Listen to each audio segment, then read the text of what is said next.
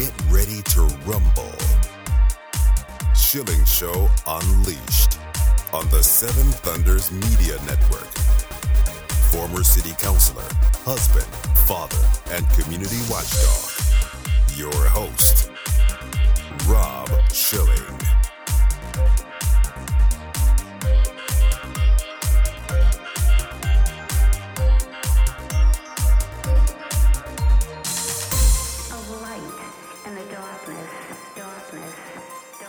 Welcome to the Schilling Show Unleashed podcast. Remember, your direct support makes our show possible, and you can directly support this podcast by visiting schillingshow.com and then clicking on the Patreon banner at the top of the page to make a monthly contribution.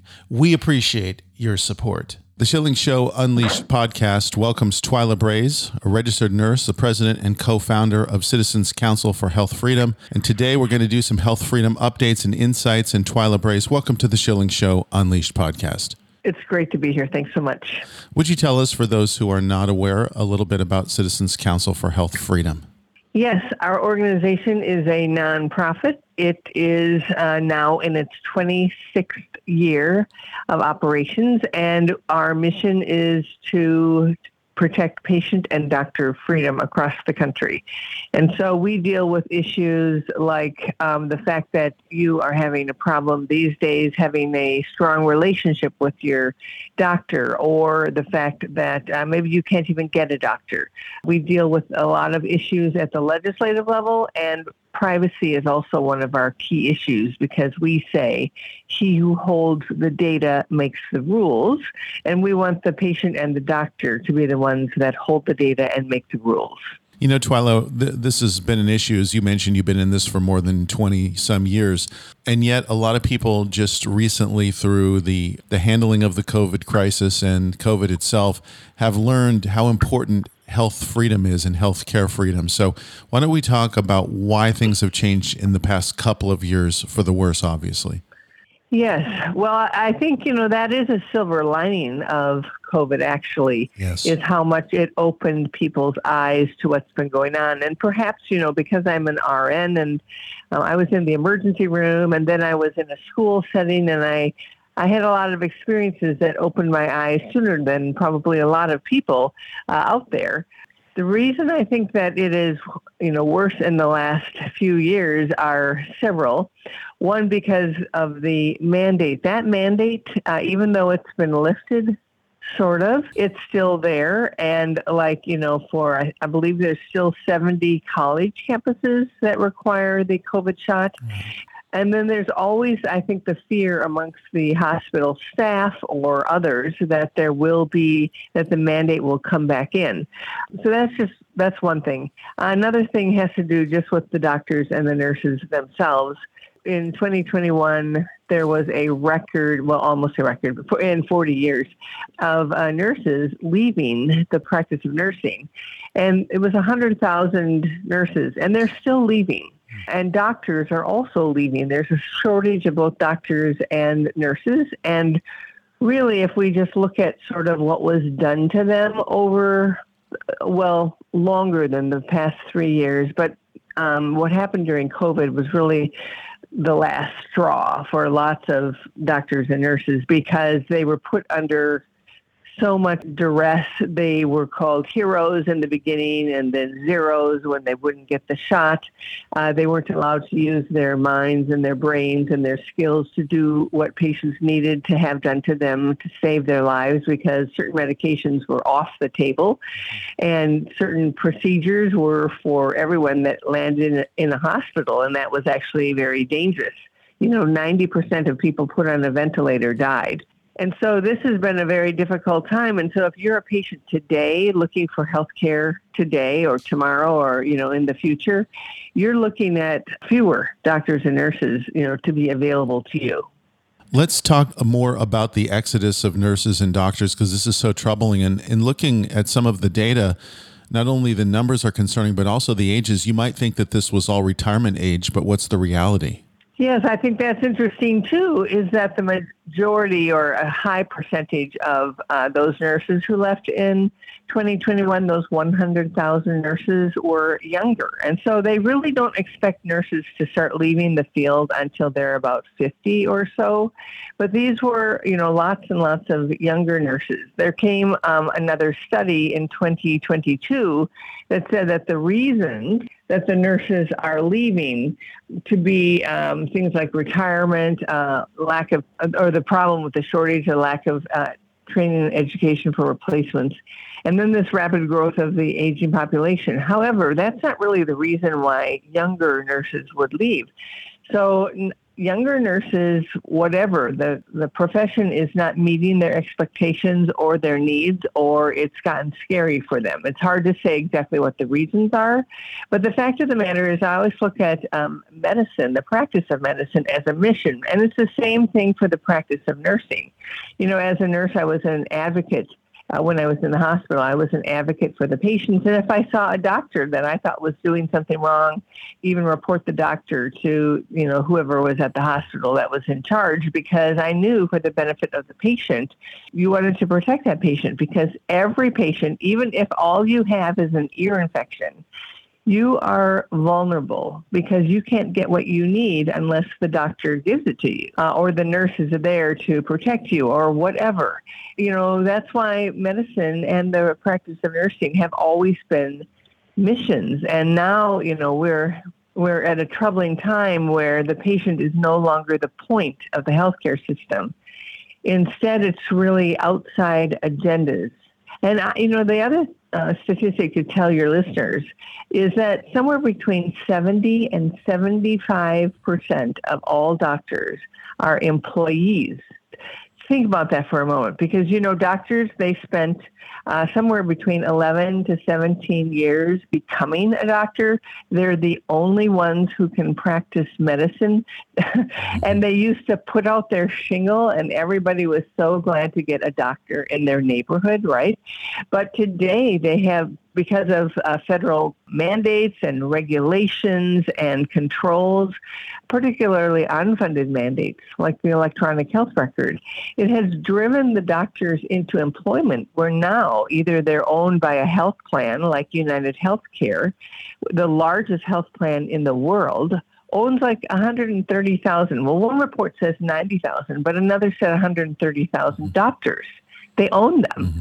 So we have all of these doctors under corporate control that are no longer working for the patient. They might be trying to, but it's really like we have socialized the healthcare system uh, in the corporate version because of the health plans, because of the corporate ownership of the doctors, and private equity has come in too.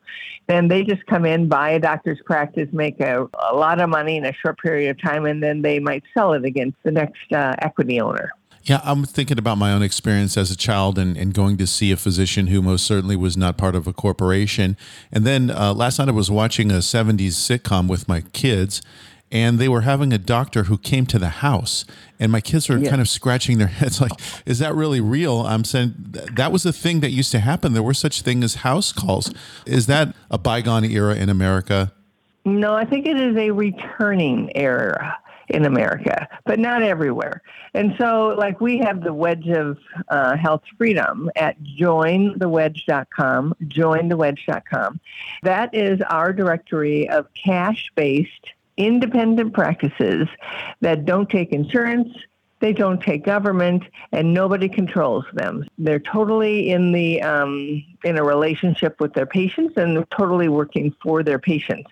And some of those doctors actually do house calls. I know that the very first practice that came onto the wedge uh, when we launched, she was in Virginia, and she had 400 patients, and half of them were on Medicare, and half of them were not. These are Medicare patients paying cash to go to her. Medicare is not paying at all. But what did they want? They wanted a doctor who was in their corner, working just for them, was protecting them against the system or from the system, right? She would go to their homes and do house calls. She would go to the hospital and tell them whether or not their doctors were doing what they needed to have done. So she was there as a protector and an advocate uh, for these patients. It's so interesting to see kind of everything old is new again. And I'm very happy that these things are coming back. And yet, there's a lot to understand, uh, as you have laid out at the website, uh, The Wedge of Health Freedom. First of all, the topic is cash based practices. And I want people to understand exactly what that means because I think people hear that and they get scared like, where am I going to get the cash from? Yes, that's always a good question because you know, for the majority of people, they don't remember how it used to be. And they think that what is happening today and how healthcare works today is the only way healthcare can work. But actually, before the health plans, before the HMOs, before Ted Kennedy mm-hmm. and Richard Nixon got together and decided to merge the delivery of healthcare with the financing of healthcare, uh, before that, there was real insurance and real insurance is like your car insurance or your homeowner's insurance, where they send you a check and then you have the cash in hand and you go out and find the doctor that works best for you. You go out and find the hospital that you want to go to, the surgery center you want to go to, the cancer center you want to go to. You have the cash in hand because back then, insurance was for insurable events. It was just insurance for financial catastrophes, things that you could not afford. It was it was for the expensive chronic conditions. It was for the catastrophic conditions, right? It wasn't for everything under the sun. You know, every little thing that happens to you, and therefore all the prices were down at the cash based level, and everybody competed for patients at the cash based level. And you could go to any hospital because every hospital wanted your cash, mm-hmm. right? So there was so much freedom uh, in that system, and that's the system that we're going back to. Our, our organization is working to bring back real insurance, the insurance that the Affordable Care Act uh, actually prohibited it's happening at some of the state levels where they're bringing back something very close to indemnity. It's medical indemnity insurance. Um, it pays you cash, and then you go out and find your doctor, your hospital, your treatments, etc. So, how are these getting past the uh, the federal regulators and those who are seeking to keep Obamacare as the primary law of the land and, and the governor of all insurance policies? Yes, well, this is a wonderful beginning, and I have to say beginning because they're not strictly medical indemnity policies, but they're closer. So at the state level, there's five or six states now that have passed something called a health benefit plan. Now, Tennessee actually had one 30 years ago. Uh, it's through the um, Farm Bureau but nobody has to be a farmer. You can be anybody. You just join the Bureau and you can get one. But the legislation itself says this is not health insurance. And because it's not uh, health insurance, and the state has specifically said it's not health insurance, it cannot be regulated under the Affordable Care Act. And the thing for your listeners to be reminded of, I think, is 10th Amendment rights, states' rights. Mm.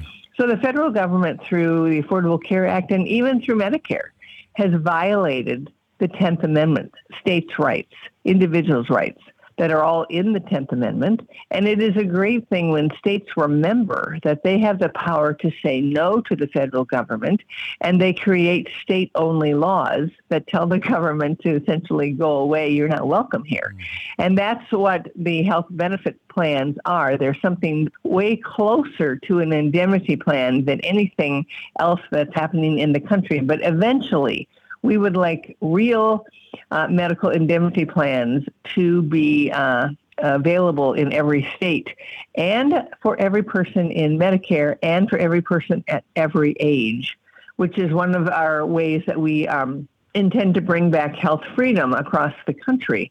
Because I think uh, I'll just uh, add this about Medicare because it's so important. If you have Medicare listeners or people who are coming into Medicare or people who are thinking, well, at least when I turn 65, I'll have Medicare, right?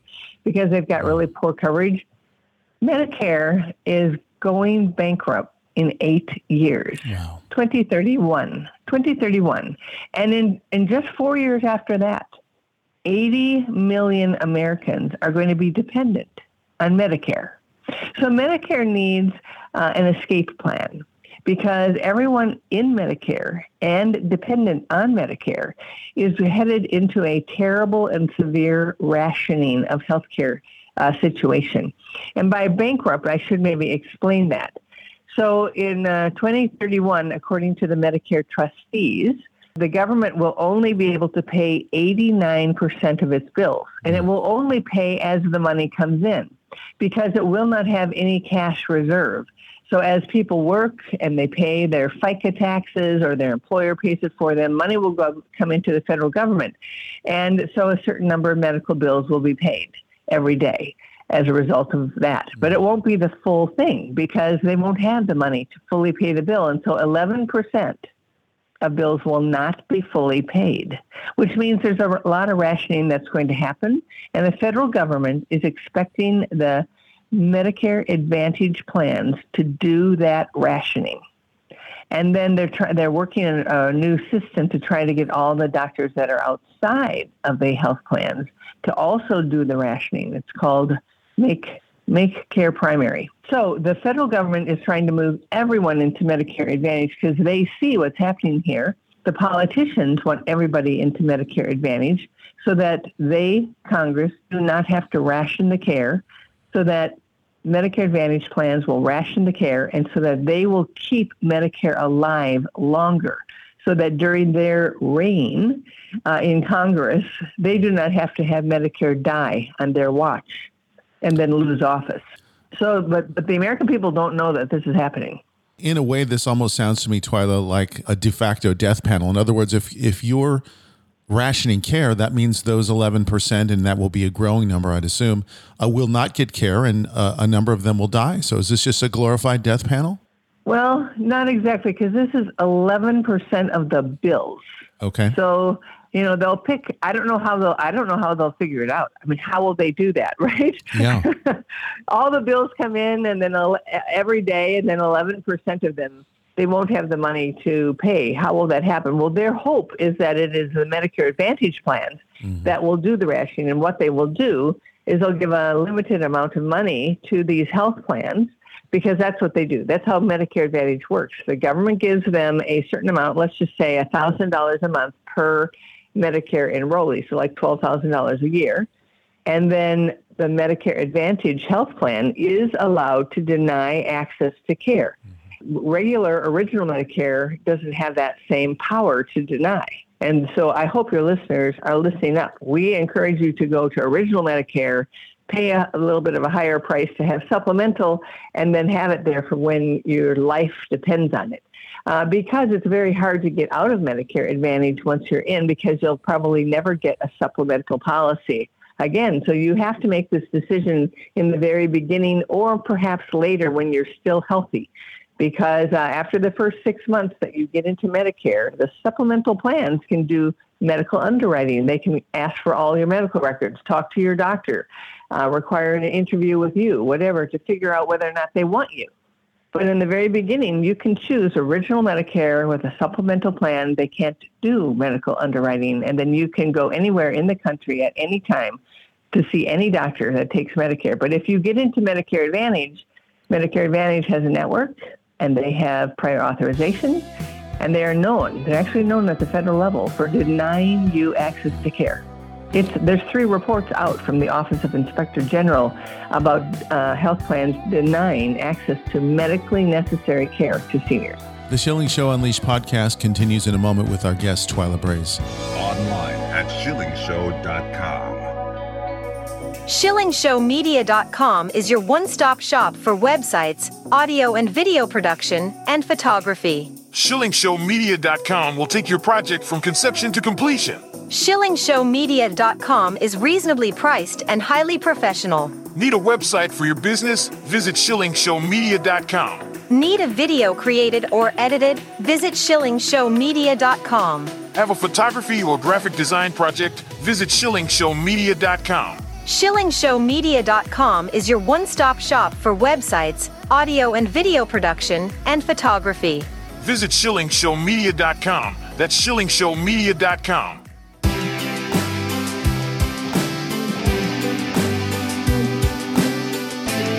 Charlottesville's community watchdog. Rob Schilling. We return now with Twila Brase, registered nurse, the president and co founder of Citizens Council for Health Freedom. I'm so curious about this wedge of health freedom because it really does seem like this is where we need to go. There are a number of principles, and first among many important ones is transparent and affordable pricing. I think this is a huge issue because we go to the doctor these days, we have no idea how much something is going to cost, uh, generally speaking. That's true. And this is as a result of the government creating these things called health plans. Because before the HMO Act of 1973 passed, there was no such thing as a health plan. And they used to be called HMOs, and now they're called health plans. The health plans do contracts with doctors, and they're mostly not a negotiated contract. The health plan says, you take these conditions and we'll send you our patients. So the patients are captive, right? And so there are the doctors and the hospitals have different contracts with every health plan. And so they have no idea when you walk in the door exactly what the contract says as to how much they will get paid for that procedure. But they themselves have to have a cost, and it's called a charge master price. And so it's the highest price that is possible. So I like to say, you know, there's the price, there's the charge, and there's the cost, and and there's whatever you pay, and there's you know there's whatever the health plan pays. There's the, the negotiated price. Nobody knows, right? Mm. But there is a real cost. And actually, the hospitals and the doctors know whatever the real cost is. But because they've got so many contractors that they've signed with, including the government, they can't tell you what the real cost is because lots of those contracts say that they can't. Now, the Trump administration moved towards price transparency, and some states are moving towards price price transparency requirements where they have to tell you the approximate price of a certain number of most common procedures. However, this is what I, I want to say. Price transparency, I mean, look at anything else in your life. What's a house cost? Go go on Zillow and find mm-hmm. out. Right? right. What what's something cost in the grocery store? Go shop. Go look. Uh, uh, go to Aldi and then go to uh, Lunds and Byerly's or you know wherever you want to go. W- what's the price? Well, they can charge whatever they want, but you will see what the price is. They can have say that their items are more quality than the next guy, and you can see what the price is. What's the difference here? The difference is who holds the dollar. And so transparency always comes when you have a cash based system. That's how everything else in life is. Congress did a terrible thing when they moved towards a corporate version of socialized medicine, the HMO, now called the health plan.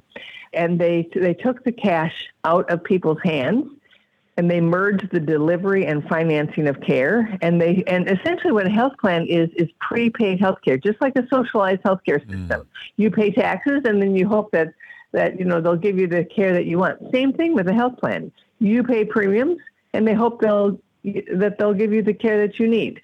But that's not how it is with groceries. You don't pay a prepaid grocery price and then hope that you get steak macaroni and cheese and lettuce, right? Yeah you can go out there and you know get whatever you want because it's your money. You're going to pay.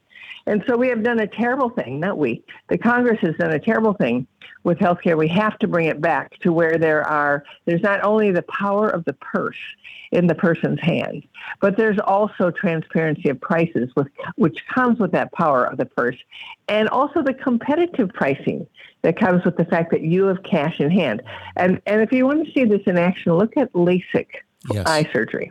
Remember when LASIK was like $5,000 per eye? Yeah. Right? Now, because insurance does not pay for it, $500 per eye, right? This is what happens with cash. This is what happens with uh, competition. Uh, this is what happens to price transparency. There's something else that really bothers me, and it has to do with uh, patient privacy. So I sometimes go to doctor and I'll see them there on an iPad. Every question is being entered into an iPad. And I'm wondering where that's going, what government entity is getting that information. I know that the Wedge of Health Freedom uh, providers are looking to protect patient privacy and also stay away from government reporting. So, how does that work? Yes, well, because they only take cash, and they the the wedge practices, whether they're doctors or nurse practitioners or pharmacists or whomever, they only take cash, which means they don't have a Medicare contract, they don't have a Medicaid contract, and they don't have an insurance contract. So they don't have to report all of these things to all of these entities. There's no reporting in order to get paid because they're paid right then and there by the patient. So the patient makes the rules, and if the patient doesn't like them, the patient goes away, right? Or the patient asks them a question and they negotiate a lower price because the doctor is his own or her own business. They can do whatever they want with the prices, right? And so when it comes to privacy, of course, they don't have to send that data anywhere, uh, but they can send it through an electronic health record. If you want it sent to a pharmacy and their system allows them to send it to a pharmacy, you, you know, you get to choose. They get to to send it if you want them to, or they'll hand you a paper prescription. So that's how that works. But I think, you know, when you're talking about the iPad, you know, Yeah. for your listeners to understand when they walk into that exam or, or they walk into that doctor's office or that hospital and they're handed an iPad. Yeah. And then they're asked all of these questions. Most of these questions have nothing to do with their visit. So this is the whole healthcare system, the patient and the doctor. So I've kind of explained how the doctor is being exploited because they're under the control of the outsiders and they're doing the outsiders bidding and they're not giving care that the outsiders don't want them to give, you know, the health plans, the government, whomever. But the patient is also being exploited in the healthcare system because their data is gold. And so now the government and the health plans want all this data. There are uh, data entities that want all this data. Uh, there's this new thing called social determinants of health. So they're grabbing data on every aspect of your life for their own political agendas.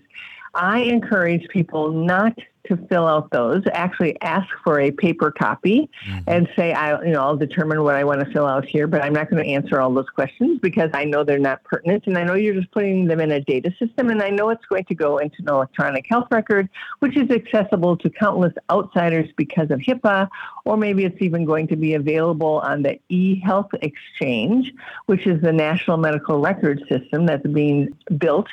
And so I know all of this, and this should not be a place where I have to give up all my data about all my life when I'm just coming here to find out what's wrong with my toe. People have to say no. They have to ask for the paper version. They have to say, I'm not, I'm not doing it this way. Find me another way. I'd love for you to finally, Twila, to comment on an experience that I had yesterday. I went to give blood at a local Red Cross blood drive, and uh, they had me fill out a number of questions in advance, and most of them were sensical. Uh, they made sense. But there was one question, and it asked me whether or not I'd had a COVID 19 vaccine. I did not choose to answer that question. I skipped it. I showed up. They went through the entire process, got me right up to the point of getting onto the table, and asked me that question again. I said, I'm not going to answer that question. And they said, Thank you very much and goodbye. Uh, why would that question be important to the Red Cross in collecting blood? Oh, that is so interesting because um, I didn't. Uh, I knew that they might do it for other reasons, but if it's actually about collecting blood, I'm guessing. See, I'm guessing it's not, but I'm not actually positive because the fact of the matter is there are blood banks growing up around the sprouting up around the country um, that advertise that they are providing unvaxxed blood, Yes. right? And of course, this is only regarding COVID because a lot of these people have had other kind of um, vaccinations, and of course, as you know, the the COVID vaccine is not a vaccine. Right. It is it's a genetic injection. So I think this is all about compliance. So my guess is that they have been given a mandate to collect this information, and if you don't provide it, you're not going to get paid. So this is the deal here, right? Lots of people go and they give blood and they get paid. And so this is one of the things that can be um, an incentive, as it were, to answer that question. But you didn't answer that question. You went through all that time. You went through all that process, and and they and they sent you home. But would they ask you that about HIV? Did they ask you that about HIV? Uh, they didn't ask me about any vaccinations regarding HIV. They did ask some HIV related questions, but I just I, I found it interesting. They they got me all the way to the point of, of checking hemoglobin. They pricked my finger even. So I would have preferred for them to have told me up front, hey, if you don't answer these questions, we're not taking you Right. in. I thought they were probably Right. putting me in a position where it would be hard to say no after I'd gone that far. Well, absolutely. They do want your blood, but you know there are probably back office regulations uh, that say they can't do that. And so it might even be a quality control thing that they're under where everybody has to answer that question. You know, we have just come into this, this time of medical tyranny where this shot, which actually is the best thing in the whole world for most people, is that you didn't take it. Now we find out that a lot of the injuries might have to do with batches. We're not sure, mm-hmm. right? But so many people have been injured. And in reality, for those of us who know what's going on and are willing to say it, you know, they could say, well, you know, I'll, I'll bet you're relieved that you didn't get it because you know so many people have been hurt, but they didn't say that. They said you're not welcome. Twila Brase, if, if people would like to get more information on the Wedge of Health Freedom, tell us where they can do that. Yes, they can go to cchfreedom.org, cchfreedom.org. Of course, the Wedge of Health Freedom is at jointhewedge.com. That's where you can find a doctor who works for you. And then I didn't mention it, but my book, Big Brother in the Exam Room, will tell you more about HIPAA and the uh, dangers of the electronic health record. And that can be found at any bookstore. Twila Brase, you're doing magnificent work, and we're so grateful for you. Thank you so much for joining us today on the Schilling Show Unleashed podcast. Thank you. It's been wonderful to be here. That concludes another edition of the Schilling Show Unleashed podcast. Visit us online at schillingshow.com where you can directly support this podcast by clicking on the Patreon banner at the top of the page and making a monthly donation. Your support is essential for the continuation of the Schilling Show Unleashed podcast. Until next time.